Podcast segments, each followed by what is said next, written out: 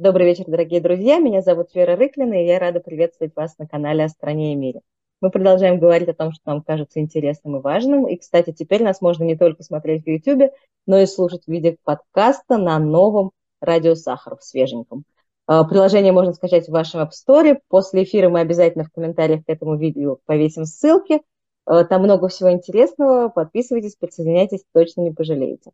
А сегодня, как обычно, по пятницам вместе с Кириллом Роговым, политологом и директором проекта «Рераша», мы обсуждаем события уходящей недели и пытаемся понять, что же происходит. Кирилл, здравствуйте. Добрый день. Э, начинаем, как опять, как обычно, конечно, с событий в Украине. После длительного затишья на фронте ситуация начала стремительно развиваться. И, собственно, пик этой недели, такой эпогей, это то, что происходило в Белгородской области. Э, некая группа, диверсионная группа проникла на территорию Российской Федерации и навела там приличного шороха. А как вам кажется, что это вообще такое? Имеет ли это, ну, то есть понятно, что это имеет отношение к войне, но какой-то совершенно новый клинкор получается.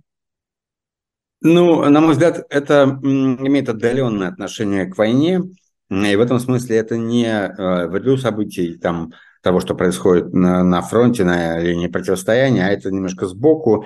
Это, безусловно, такая пиар-акция, это демонстрация. Э, на самом деле, вот говорится, что навела шороху. Я, честно говоря, как-то так и не понял, в чем шорох был. То есть они ездили по российской территории, один человек убит, э, и, в общем, дальше непонятно, что произошло. И это характерно, потому что, ну, потому что это действительно не военное событие, а информационное событие, информационно-политическое. Оно действительно в России было, оказалось шумным. А, и это на самом деле, как бы, да, мы понимаем эту логику, в которой находится это, это, это событие, это, это вылазка, этот рейд. Он находится в той э, логике, которую придумали еще э, чеченские значит, сепаратисты э, в в 90-е годы, в середине 90-х годов, когда они как бы показывали россиянам, что такое настоящая война, и они делали это, совершая такие вылазки на российскую территорию, как бы э, даже не то, что, что такое настоящая война, а некоторый такой вкус войны, вкус, вот этот вкус этого страха, а, они пытались как бы им воздействовать на российское население, на российское общество, чтобы остановить войну. А, это никогда не приводило к значительному эффекту, мне кажется, хотя первые вылазки такого рода были, были настоящим шоком, и это было сильное впечатление, но оно не оказывает того эффекта, который, который ему приписывают, потому что понятно, что такая вылазка совершается где-то там в приграничном районе и не является угрозой для большинства жителей России, так же, как и вылазка в Белгородской области. И э, на самом деле э, ее эффект скорее обратный с точки внутриполитической, с точки зрения того, что она укрепляет как бы позиции, риторику, нарративы а, Путина и официальной пропаганды о том, что Россия является объектом нападения. Причем, как мы видим вот э, из социологических данных, из тех интервью, которые лаборатория публичной социологии берет у э, людей в России, глубинные э, интервью, такие подробные длинные интервью, для того, чтобы понять логику нарративов оправдания войны, мы видим, что такое ретроспективное ретроспективный аргумент а, о том, что нынешние как бы а, удары чувствительные украинцев по российским позициям, в частности вылазки на российскую территорию, они являются таким задним числом подтверждения правильности нападения на, на Украину в логике, что вот, ну видите, они же явно хотели на нас напасть, они явно против нас воюют, они э, мечтают нас победить.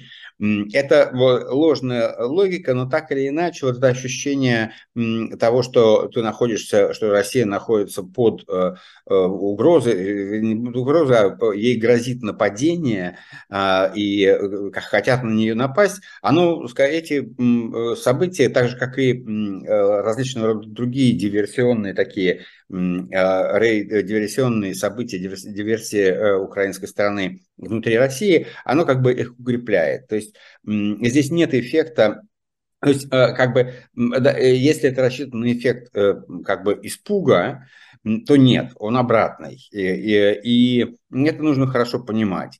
Ну, э, также не работает совершенно вот эта идея, что это какой-то русский батальон, и что вот как бы, чтобы узнали, что есть русские, которые с оружием в руках сопротивляют, борются с режимом. Это очень далеко от состояния России, от состояния российского общества и населения, от его представлений о том, что происходит. И мысль о том, что вот вооруженная борьба им нужна для свержения режима, для, от них очень далека. И на, наоборот, э, наиболее сильными такими риторическими, нарратив, риторическими ходами, нарративами э, в отношении войны являются именно нарративы о том, что вот российские войска зашли на украинскую территорию, зачем им это нужно, нам не нужна украинская территория, они там, почему они там гибнут, ради чего, у нас есть Россия. Этот нарратив, он подрывает э, в, и он работает на уровне такого обывателя, да, того, того обывателя, который является главным объектом борьбы, э, пропаганды и контрпропаганды а, этот нарратив его убеждает, что война нам не нужна, что мы, зачем мы поперлись туда в чужое пространство. Это, это работает против Путина, такая логика. А логика, что вот на, на нас напали эти нападения, то, что война переносится на территорию России, она работает на путинскую мобилизацию провоенных, как провоенного большинства, попыт стремления мобилизовать это провоенное большинство. Ну и надо отдавать себе в этом отчет. Я не считаю, что украинцы не имеют права совершать диверсии на российской территории, организовывать такого рода рейды и вылазки. Это все совершенно законно, на них напали, и они могут защищаться, как они считают нужным. Но если говорить о том эффекте социальном и политическом, который это имеет, то он для, а, как бы для благоприятного а, сценария а, окончания конфликта он имеет скорее негативный э, вклад, э, негативный эффект. А, понятно. Но тогда у нас в смысле э, негативного эффекта еще есть новости, потому что, собственно, и на фронте происходили всякие события. После длительного-длительного такого затишья Пригожин вроде как взял Бахмут и даже выводит оттуда Вагнер, а Подоляк, в свою очередь, заявил, что контрнаступление уже идет, э, и Украина уже готова к каким-то достаточно активным действиям. Одновременно Пригожин дает очень большое интервью э, и становится таким не только фронтовым ньюсмейкером, но и главным таким ньюсмейкером внутренней политической жизни. Э, собственно, какую пытается он занять место? Э, какая, какая его роль сегодня? Ну, роль довольно ясная. Пригожин главная его роль в информационном пространстве, он борется с Министерством обороны и конкретно с Шойгу и Герасимовым. И это как бы явно это такая борьба не личностная, за Пригожиным стоят какие-то силы, которые заинтересованы в этом, а она имеет такой совершенно непристойный для нормального государства характер, когда какой-то человек почему-то день за днем материт и оскорбляет министра обороны а, публично. И это становится какой-то его такой, таким кредо во время, во время войны. Да? Вот он, и он вообще говорит, что все армейское руководство это предатели, а, а министр обороны просто это последний вообще худший.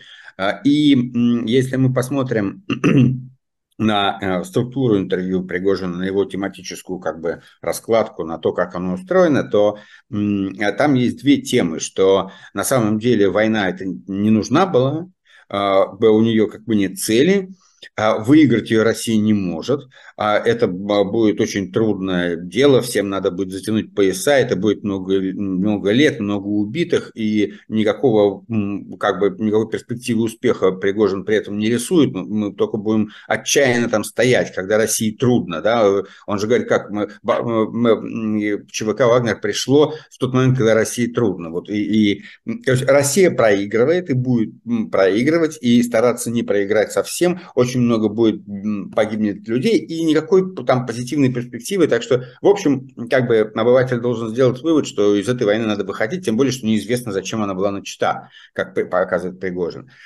А вторая тема Пригожина, что главное, с чем надо воевать и бороться, это внутренний враг, который сидит в Министерстве обороны, еще в каких-то там местах в администрации президента и все портит. И если бы он не портил, то мы бы совершали всюду, только у нас были под дни победы, пока он портит, нам надо воевать с ним. И в сущности он предлагает, что вот если там а, он предлагает повесить министра обороны на Красной площади и считает, что это и будет некоторые праздник Победы, и можно даже уйти из, из Украины, а вот только ограничиться вот этим вот замечательным э, праздником Победы над внутренним врагом. А, и это, конечно, такой интересный поворот мысли политической. А, это, ну, как бы в таком крупном контексте внутренней политики, это понятно, я об этом и писал, и говорил уже, что э, как бы вся деятельность Пригожина – это такое начало борьбы за назначение виновного за неудачи. И в данном случае мы видим, у нас два, есть два, как бы, два виновных. А, первый виновный – это Путин и ФСБ. ФСБ посоветовала Путину промаршировать до Киева и, значит, вот совершить этот блицкрик. Военные, видимо, были против. А, пострадала страшно армия, потому что она маршировала, а ее начали уничтожать, и элитные части были разбиты. Это совершенно идиотизм, в котором пострадала армия, которая была против. Но теперь надо свалить вину на армию и заинтересованы в этом, в общем, Путин и ФСБ, те, кто и виноваты в этой неудаче. И, собственно говоря, Пригожин является инструментом, при помощи вот которого формируется этот тренд общественного мнения, что вот э, военные предатели, эти никчемные генералы, которые все своровали, которые, у которых толстые животы, там попы, э, э, Пригожин подробно описывает э, все эти физиологические свойства предателя, и вот э, это ну, нужно приучить народ к тому, кто предатель и кто виноват во всем. И это его такая макрозадача, это для, то, для чего его выпустили гулять по буфету. Ну и можно догадаться, кто, наверное, тот, кто в этом заинтересован, в, так, в построении такой картинки у обывателя. Но, конечно, это в, в то же время ведет к такому довольно глубокому расколу, э, собственно говоря, провоенного лагеря, потому что у нас теперь созданная Пригожиным же выращенная такая грибница военных блогеров и раскрученная, она теперь вроде как вся против этих предателей, заодно против Путина, который возглавляет предателей, не может с ним ничего не сделать, не проявляет решительности, и все это выглядит такой одной уже большой предательской машиной, для военных блогеров, которая вот в Кремле, там, в, садовом, в рамках Садового кольца э, окопалась, э, которую как, как бы нужно, которая все парализует и которая э, как бы не является истинным патриотизмом. А, ну, вот примерно такая конструкция выстраивается в этом стендапе брутальном, который нам показывает Пригожин.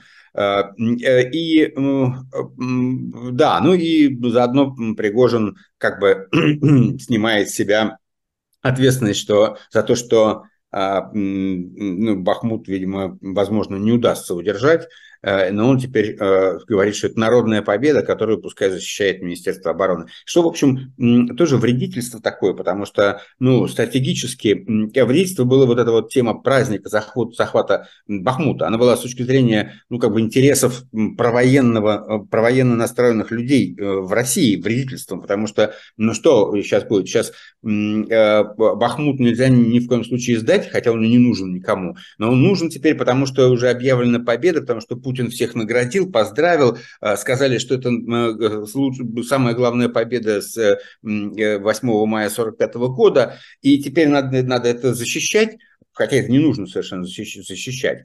И, и вот, значит, тот пример такого, с другой стороны, для Украины это полезный идиотизм, полезный, политический, полезный идиотизм российской политической системы, который, безусловно, нужно использовать. А что касается заявления о том, что контрнаступление началось, то и мы пока ничего о нем не можем сказать, да, об этом контрнаступлении, о чем идет речь, о каких передвижениях, пока мы не видим и других, возможно, что они есть, но как бы, видите, на самом деле, опять-таки, полезный идиотизм, полезный для украинцев идиотизм а, российской политической системы еще состоит в том, что если есть какие-то неудачи на фронте, но они не стали широко известны, то российские военные не будут их сообщать своему начальству, кремлевскому начальству, или будут преуменьшать их значение. И поэтому, как бы вот в этом логика украинцев, что не нужно а, раньше времени об этом объявлять, а, чтобы не чухнуть столкнулись.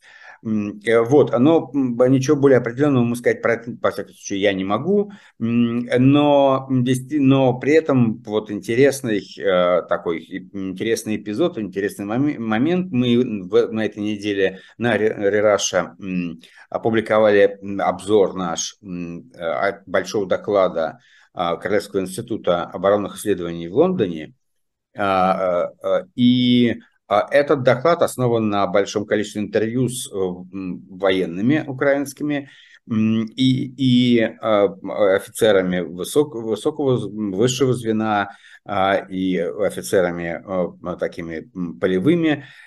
И весь посвящен э, неожиданной теме, а именно они говорят об улучшении, о том, что российская армия начала воевать лучше, что она как бы вынесла уроки из своих поражений и из тех колоссальных потерь в людях и технике, которые она принесла в прошлом году, и, в общем, как бы придумала какие-то стратегемы, как их обходить. Но да, центральная стратегема, она, конечно, является такой, а, и вот идея тактика мясорубки, собственно говоря, она является совершенно какой-то циничной и а, безжалостной. Это использовать большое количество неподготовленной а, к войне живой силы для разведки боем, да, то есть э, пускать заключенных, а, добровольцев, а, захваченных там, в ЛНР, ДНР мужчинах и призванных, мобилизованных насильно или э, мобилизованных в России. Вот все это пушечное мясо пускать вперед, э, выяснять таким образом позиции противника, проводить регулировку, немножко его выматывать и затем уже штурмовать штурмовать э, с помощью профессиональных э, штурмовых групп. Ну, вот эта чудовищная тактика – это один, но они перечисляют довольно много всяких новаций и изменений в российской тактике, которые повышают ее боеспособность, и даже говорят в связи с этим, что необходимо скорректировать программы помощи а, союзников, военной помощи союзников Украине, потому что, чтобы вот адаптироваться к этим новым э, тактическим возможностям, которые есть у российских войск, адаптироваться к тому, Э, они очень хвалят российские инженерные войска, как те выстраивают оборонительные, э, оборонительные линии, и говорят, что вот необходима корректировка. А, э, вот. Ну вот это, это нам показалось очень интересным, потому что это усложняет картину войны, но вместе с тем как бы боевой, мы, мы это уже говорили в этих передачах, что мы, нам не очень понятно состояние боевого духа российского войска, и, и эти все, и идея, что, в общем, ну, за что, он за что они там должны погибать, это непонятно, это важный такой козырь, который будет вставать перед э, войсками, когда они будут оказываться в створе а, такого мощного огня и мощного наступления украинцев. А, и это вопрос, насколько будет, э, насколько везде возможно будет удержать фронт, а, когда ты не знаешь, зачем ты это делаешь.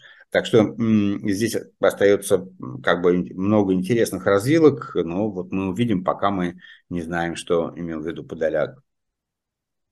Кирилл, ну, события на фронте, они происходят как бы немножко отдельно от того, что происходит в российском обществе, но понятно, что и там настроение как-то каким-то образом меняется. Например, у вас на этой неделе в Ираше был материал, где социологи фиксируют, собственно, что в обществе появляется запрос на изменения и даже немножечко меняется отношение к Путину. Собственно, почему это происходит и как это меняется?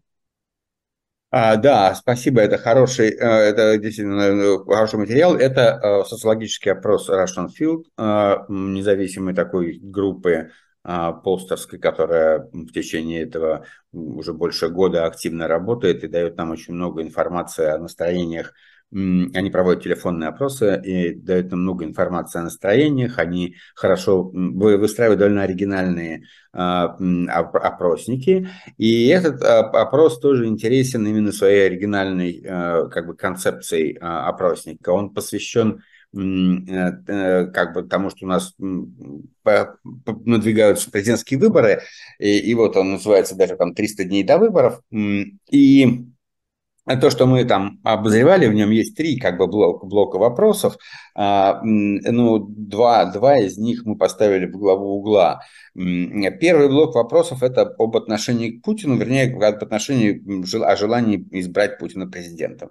Но при этом как бы социологи понимают, что у нас очень мало инструментов, чтобы это выяснить. Потому что ты не можешь, вот, когда ну, там, вы за Байдена или за, или за Трампа, или за Десантиса, вот, ну, это понятно, и люди вот одни из-за этого, а в России нету другого, да, авторитарный режим, диктатура, они и заняты тем, что они создают такую ситуацию, когда на, на поляне нет видного для людей человека, который может быть предпоставлен главному. И как только такой человек появляется, даже его призрак такой, его там убивают или куда-то стирают порошок, либо начинают поливать грязью из всех радиоприемников утюгов и холодильников, да, чтобы вообще не осталось живого места. И в этом, кстати, отношении нужно вспомнить, что Шойгу в течение всех последних там, 15 лет был вторым после Путина по популярности. Он, значит, был министром чрезвычайной ситуации, ходил с таким суровым а, и э, лицом человека, который всегда готов прийти на помощь,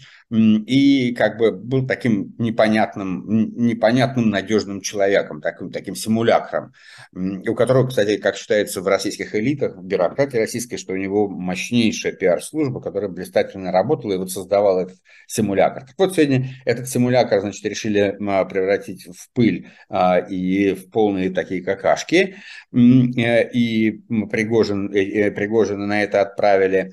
А, и да, поэтому невозможно как спрашивать о том, насколько люди хотят опять избрать Путина.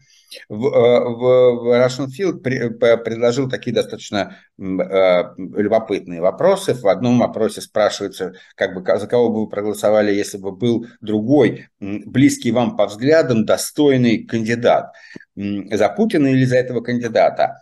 И здесь э, пополам разложились голоса, 45% за нового кандидата хотят проголосовать, 43% или 42% там, за Путина все равно хотят, они, они даже не знают, кто будет новым кандидатом, но они знают, что Путин лучше этого кандидата. Да? И, и это одна позиция общества, что вот мы, главное не менять, что вот, вот это, это нормально, это работает, не трогайте это. И 45%, которые наоборот говорят, что ой, как, как бы хорошо вот новенького кого-то увидеть, это было бы как классно, и мы бы за него проголосовали. Во втором вопросе люди вообще говорят, что, глядите, вот такой вопрос, что если вы подбросите монетку, и если будет орел, то следующий президент будет лучше, чем нынешний. А если решка, то следующий президент будет хуже, чем нынешний. А вы можете не бросать монетку, и тогда все останется как сейчас. И это на самом деле такой хитро переформулированный вопрос, как бы а, те люди, которые говорят, что они бросают монетку, они говорят, что им не важно, какой будет президент. Единственная его функция, что это будет не Путин. Они хотят Путина сместить, а кто за него будет хоть, хоть кот, да, э, э, хуже, лучше, неважно, лишь бы не этот. То есть они готовы проголосовать как бы за кого угодно, а, только не за Путина. И таких 30 э, оказалось процентов э, населения, а 66 не стали играть в эту игру. И 30 процентов это достаточно высокий э, для такого рискового дела процент. 30 процентов говорят, что кто угодно, только не Путин. Это их настроение. Они так не формулируют настроение их э, в эту, в, эту, в эту сторону. Ну и в третьем вопросе они говорят, давали вот, э, что может быть кто угодно президентом, например, вы э, или, или члены вашей семьи, вот кого угодно, кого бы вам хотелось видеть, кого, кто вы должны предлагать. И этот вопрос, он как бы задается, там, ну, там 30% не знали, кого вообще отказались отвечать, затруднились, отказались. 30% а назвали Путина, и 30 э, э, придумали разных других кандидатов, да, там известных политиков, неизвестных политиков, членов своей семьи, не политиков.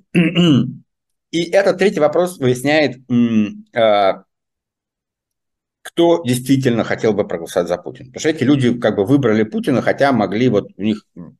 И таким образом мы видим такую картинку, что у нас 30% им реально нравится Путин, они вот хотят его, 30% готовы проголосовать за кого угодно, лишь бы это был не Путин.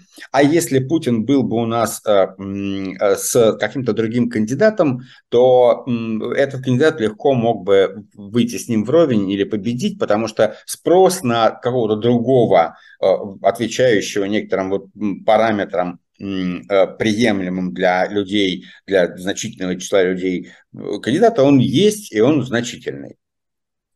А этого, и эта группа вопросов нам как бы показывает, что э, на самом деле Путин, путинское положение, его, его как бы э, преданность россиян ему, она сильно преувеличена. И на самом деле он не является сегодня какой-то консенсусной фигурой, он является для большой части общества уже отработанным каким-то материалом, тот, с которым ты никогда уже не поверишь, который хочется, чтобы ну, скорее бы он куда-нибудь делся. И эта ситуация, как бы она, она такая расколотая, не, там нету ясного представления, нету очень большого запроса, чтобы вот Путин ушел. Этот запрос, если бы появился, то мы бы увидели гораздо больший процент, значит, вот в, случае с монеткой, мы бы увидели немножко другую картину. Такого мощного запроса нет, но нету и никакого к Путину это самое, ни, никаких чувств, в общем-то, нету. И, э, да, а, э, и это вот такая ситуация ситуация. Ну а во, второй, во втором пуле вопросов, значит, э, этого очень интересного э, опроса, э, речь шла о, речь идет о том, вообще, как люди относятся к электоральным процедурам и к выборам. Там людей спрашивают, сколько там знают, когда будут президентские выборы. Потом их спрашивают, а как вообще вы думаете, что лучше, чтобы был, было там два срока ограничены или пусть сиди сколько хочешь. И, значит, знают, знают про президентские выборы правильно говорят, когда они будут, 40%, ну там чуть больше, да, не, не важно. Э, знают про, про, про, э, про, сроки, про ограничения сроками, значит, 6% говорят, да, пускай сидит, и ладно, это не нужно, все. Но там около 40% говорит, ну, вообще-то нет, неправильно. А, и еще там есть еще там э, парочка вопросов, в частности, там про партийные принадлежности. И, в общем, мы понимаем, что группа, которая как-то интересуется выборами, и, да, еще там важный вопрос,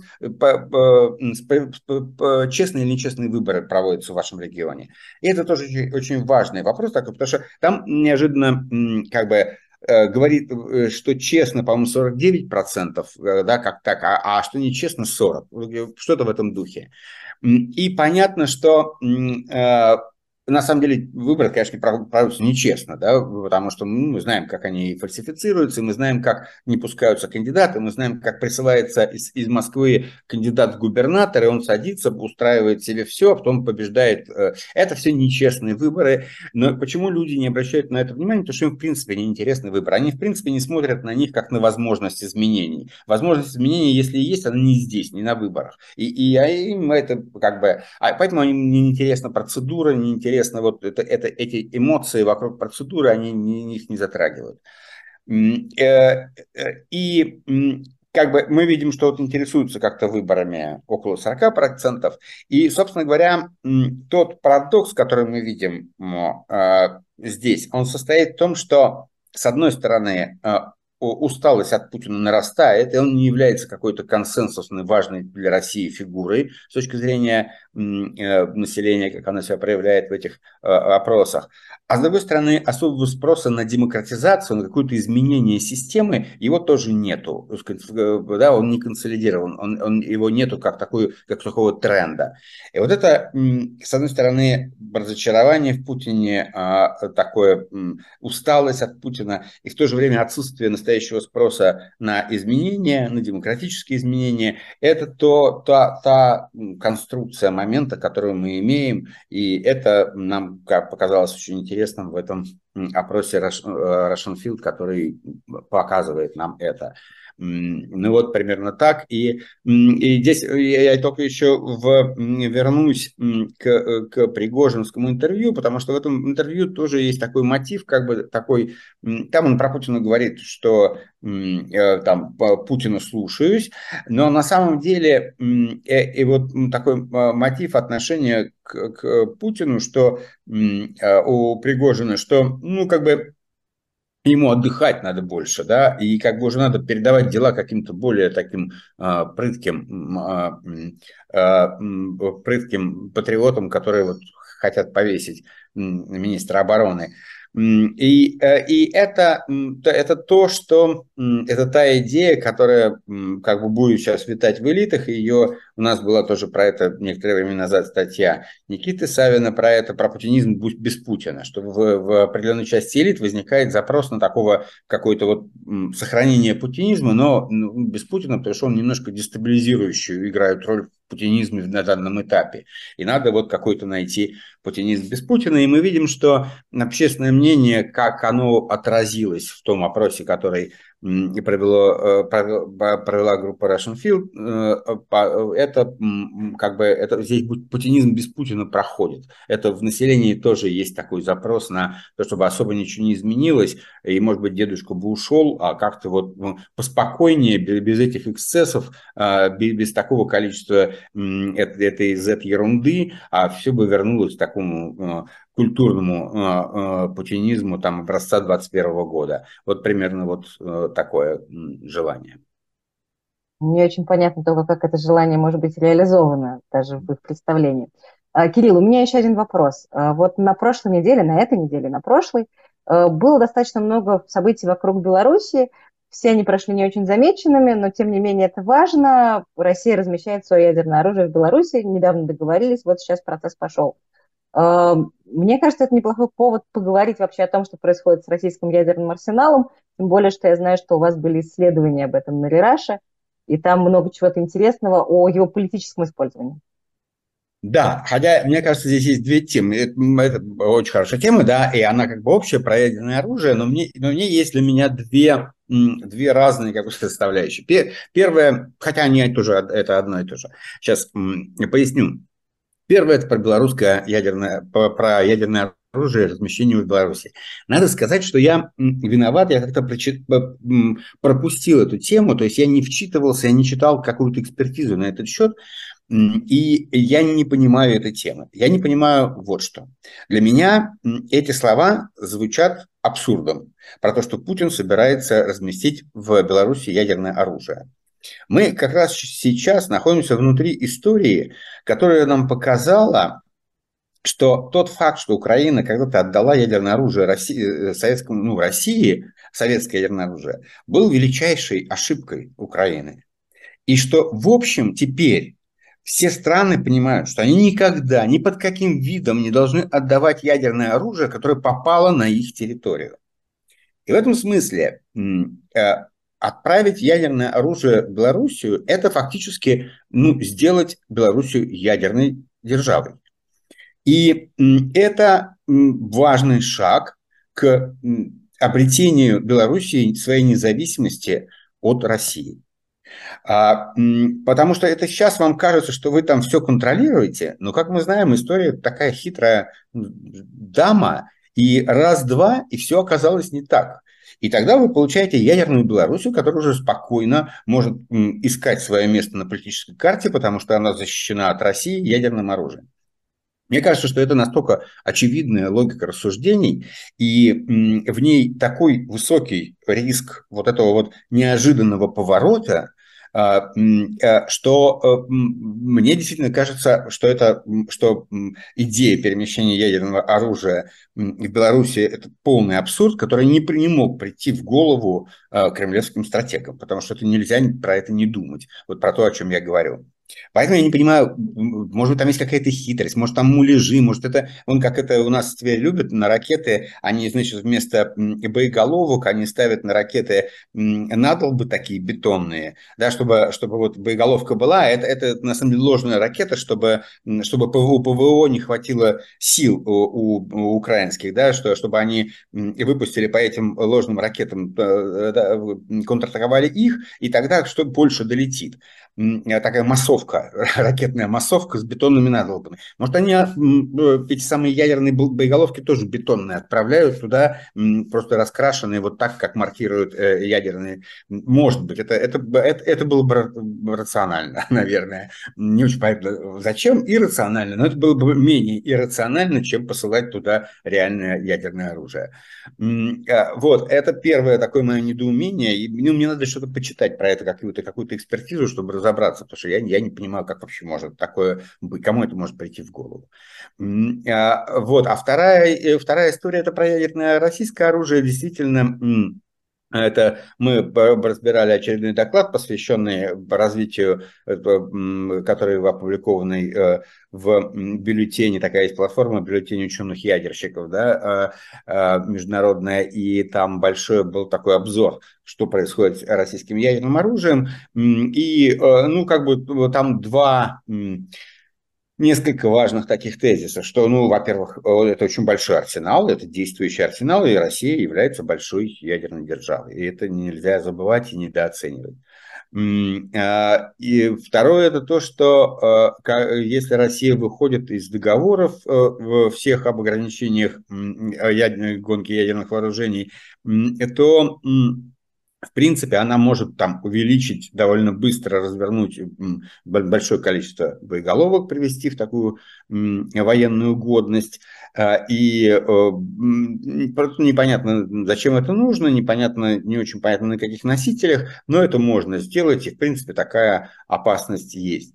Третье – это то, что попытки такой серьезной модернизации а, ядерного арсенала э, в основном потерпели в большей степени поражения, чем были успешными, и э, а один за другим проектом проваливались. И здесь интересный вопрос, на самом деле, когда читаешь вот историю этих провалов, почему так систематически проваливаются эти программы перевооружения. Э, ну, и это интересный вопрос, об этом интересно было бы поговорить, но здесь лучше был бы как бы специалист, мы бы его, э, я бы высказывал предположение, его спрашивал, а так я не буду э, делиться своими соображениями, но чисто мне интересно это методологически, что в управленческом механизме такое, что каждый раз они, скорее всего, это как бы стремление угодить да, начальнику и, и сказать ему, что так получится, хотя ты понимаешь, что так, в общем, скорее всего не получится, но он требует, чтобы получилось. И ну, мы лучше пока скажем, э, что получится, и получим финансирование. А, а там, ну, кого-нибудь, может быть, посадят, а может быть, не посадят. Уже ты, как, как Бог э, это определит, как кто успеет увернуться. Э, э, какой-то вот такой вот механизм мне представляется, но здесь интересно было бы мнение какого-то человека, который знает какую-то конкретику, конкретику управленческую, как вот это происходит, что придумывается программа модернизации, даются деньги, вроде все серьезно а, прорабатывается, и потом не получается. И это раз за разом. А, вот, это, это интересная управленческая проблема, что такое с путинской системой, а, как бы, почему ее, как бы эта система есть на самом деле то, что коллеги-политологи, там, Владимир Гильман, например, любит называть карманами эффективности. Там вот, ну, Центробанк – это пример кармана эффективности. Здесь как бы сидят такие люди, они очень компетентные, они разбираются очень в своем при этом а, они часто выполняют совершенно идиотскую задачу, да, то есть вот мы устроили войнушку, нас отключили от санкций, мы приходим к этим, отключили там от мировых рынков и приходим к этим а, компетентным людям и говорят, слушайте, займитесь, чтобы у нас ущерба поменьше было. Но сама все задача, задача идиотическая, чтобы ущерба было поменьше, не надо начинать войну.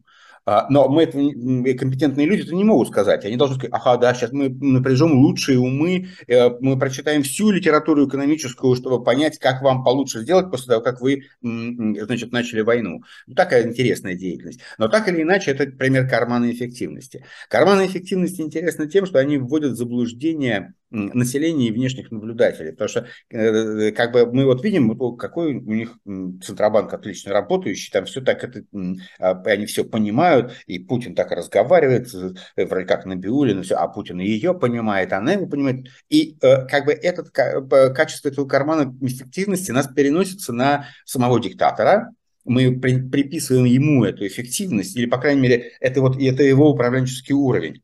И мы не понимаем и не замечаем, что, например, когда э, он взаимодействует там с ФСБ и в других э, э, сферах, там полная неэффективность, полная некомпетентность возникает, но мы переносим вот это впечатление компетентности, которое мы получили, наблюдая, как работает э, карман эффективности, мы переносим как бы на как характеристику режима воспринимаем. И вот возникает та операция, потом мы открываем рот, а как можно было вообще так думать, вот чтобы вот так вот поступить, да, как с, с этим блицкригом? То есть, что надо было иметь в голове? И это, это, это эффект карманов эффективности, да, которые сбивают для нас а, адекватную оценку компетентности режима. А, да, и то, к чему я все говорю, э, да, про, про вот эти вот, про эти неудачи, бесконечные неудачи с, э, э, с ядерным перевооружением – и я как бы хотел сказать, что на самом деле у режима есть э, и некоторые вещи, которые работают достаточно эффективно. А, мы видим, как э, работает такая лужковская модель, лужковско-собянинская модель как бы эффективных трат в публичной сфере. Э, и это не только Собянинская Москва, она самая богатая. На самом деле, если вы поездите по многим там губернским городам, там столицам региона, вы увидите, как, как похорошели они э, при Собянине, хочется сказать, да, центр хорошенький, отреставрированный, убрано все, и это, и этот, и это и есть э, вот этот механизм э, демонстрации эффективности публичных трат, он, он работает, как бы люди, люди его видят и ценят на самом деле,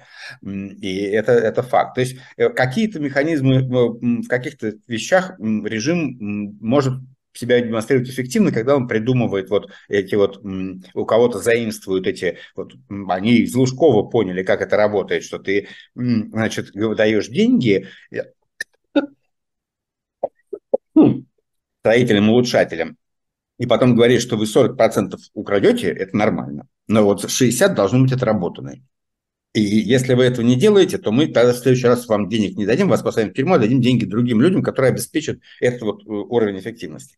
И этот Лужко, эта лужковская модель, она продолжается при Собянине, она мультиплицируется по городам, поскольку есть какие-то деньги, эту модель можно, управленческую модель можно мультиплицировать и показывать. А, то есть не все тотально неэффективно у режима. Но вот военные расходы ему, конечно, не удались, и это какой-то э, такой интересный э, управленческий случай, что э, как бы там все, все очень так, так плохо. Вот, ну, а как бы при этом, да, вторая часть понятна, того, о чем пишут, а, значит, авторы этого доклада, того, о чем пишем, пишем мы, обозревая его и анализируя, это то, что Э, на этом фоне, значит, манипуляции происходят э, содержанием, как бы смыслом ядерной доктрины. А вот то, что делает Путин, это такая манипуляция с ядерной доктриной, она не такая, как она представит в его, в его словах, он пытается ее сделать таким оружием, оружием а, а, инструментом конвенциональной войны, да, то есть он э, как бы э, он э, он ведет конвенциональную войну, но при этом угрожает все время тем, что если он будет не проигрывать, он напоминает, что у него есть ядерное оружие. Таким образом, ядерное оружие превращается в инструмент, который как бы страхует Путина от поражения в конвенцион... наступательной конвенциональной войне. Это категорически не соответствует российской ядерной доктрине, но манипуляции а, вот этим понятием экзистенциальной угрозы, они позволяют это делать. И а, ну вот, да, это работает, это пугает. А, там, ну, это мы обсуждали в прошлый раз, про то, что это пугает в определенной степени общественное мнение, которое отвечает на это тем, что желанием вооружаться и противостоять этой, этой угрозе. Э, Кирилл, мы как раз действительно в прошлый раз говорили про будущие сценарии, про отношение Запада к тому, что происходит в России с войной. И в этих сценариях мы больше концентрировались на взаимоотношениях России и Украины, как будет решен этот конфликт, и немножечко оставили за скобками, собственно, что будет происходить между Россией и Западом. Это какой-то такой важный момент, потому что, собственно, наверное, от этого очень многое зависит. Да? Как, как может происходить деэскалация? Да, э, это важная э, как бы, тема. Она сейчас э, опять возникла, она периодически возникает. И, и вот сейчас был очередной доклад Rand Corporation на эту тему. Rand Corporation вообще топит в целой серии своих докладов, которые вот мы наблюдаем и обозреваем в этом году. Мы видим, что аналитики Rand, значит, у них, что у них есть, есть такой прицел. Они, они выступают а, как бы экспертным обеспечением той риторики в американской президент, э, в американской администрации, в американском истеблишменте, а, риторики о том, что а, центральной историей, центральной ареной соперничества является взаимоотношения Соединенных Штатов, Соединенных Штатов и Китая. И Россия есть отвлекающий маневр, который как бы, э, он как бы срежиссирован Пекином, как, как некоторая такая вещь, которая должна изматывать Запад, отвлекать его от центральной темы противостояния с Пекином, сбивать его как бы фокус внимания, э, оттягивать его ресурсы. И вот э, это такая функция, а, которую играет Россия. И что американской администрации не, не, не надо поддаваться на этот, на этот Поэтому в первом докладе а, который вышел в январе, по-моему, а, они писали о том, что вот это, ну, такая известная, потом она тоже политически была очень широко, что Америка не заинтересована в длительной войне. В любом случае Путин пытается затянуть войну, Америке э, война, э, э, надо, чтобы война кончилась достаточно быстро и не была очень затяжной, и, и это важнее для Америки, чем то, чем она кончится. А, вот это была первая. Второй, нынешний доклад посвящен другому. Он посвящен тому, что а, когда война кончится, то будет общий, ну, базовый сценарий. Это э, сценарий длительного противостояния между Россией и Соединенными Штатами. И э, Тут они говорят, что в истории длительных противостояний нужно понимать, что есть две стратегии. А одна является хедлайнерской, более жесткой, а другая не мягкой, а менее более жесткой. Less headliners. И что как бы длительные противостояния всегда были такими колебаниями сторон между двумя стратегиями. В одной в жесткой стратегии ты максимально создаешь дискомфорт своему сопернику, максимально блокируешь зоны его интересов и то, чего он хочет добиться, противодействуешь ему по всему кругу вопросов. И это, у этого есть свои какие-то Э, логика и преимущества, но у этого есть большие недостатки, и это, в частности, увеличивает ресурсы, которые затрачиваются на это противостояние, там, повышает риск э, эскала... неуправляемой эскалации, ну, еще там целый ряд э, и они обращают внимание, что в длительных противостояниях достаточно эффективно работают и другие стратегии, которые обычно сменяют, вот они обычно чередуются. Это вот эти вот самые менее жесткие стратегии, когда ты понимаешь, в общем, где у противника самые больные места, их не трогаешь, ты стратегическое противостояние и свои интересы сохраняешь и в их интересах действуешь, но ты немножко ослабляешь свои, как бы, то, что ты должен тратить на это противостояние, потому что ты показываешь, что, что я буду учитывать какие-то ваши больные вещи, вы тоже свою эскалацию так немножко умеряете, мы сохраняем вот эту штуку, но пока вот передышка у нас и расслабление. Они говорят, что здесь очень важно, потому что а, меняющийся международный контекст, внутренний, внутриполитический контекст, он может, может создавать для таких вот разря- периодов разрядки. Да, они там рассматривают исторические кейсы, но я сейчас не буду как когда вот как, как это работало в разные периоды, там в российско-британском противостоянии в, начале, в Центральной Азии в начале 20 века, потом э, после войны там Сталин и Запад, послевоенный порядок, э, как эскалация и деэскалация, как, как логики их меняли друг друга, потом период разрядки во время холодной войны, ну и, в общем, да, Э, и, а, и, и они настаивают, у них как бы их такая мысль, главная такая подспудная, что могут меняться исторический э, э, международный контекст и может меняться внутриполитический контекст. И в этот момент деэскалации могут показаться очень полезны, потому что, в частности, а, они обращают внимание, что вот сейчас ситуация прямо зеркально той, которая складывалась во время Холодной войны, когда Советский Союз на фоне противостояния с Западом, Соединенными Штатами Америки, а, в, у, у них произошел раскол с Китаем, и в какой-то момент э, Советский Союз вынужден был э, как бы на два фронта, и он ожидал нападения со стороны китайцев, и тогда как раз и под влиянием этого Политбюро и Брежнев приняли решение о том, что надо пойти на политику разрядки с Западом, потому что они считали более вероятным а, значит, войну и нападение со стороны Китая. Сейчас, наоборот, э, и это был большой успех э, Америки том, что как бы эти два коммунистических государства были в антагонистических отношениях.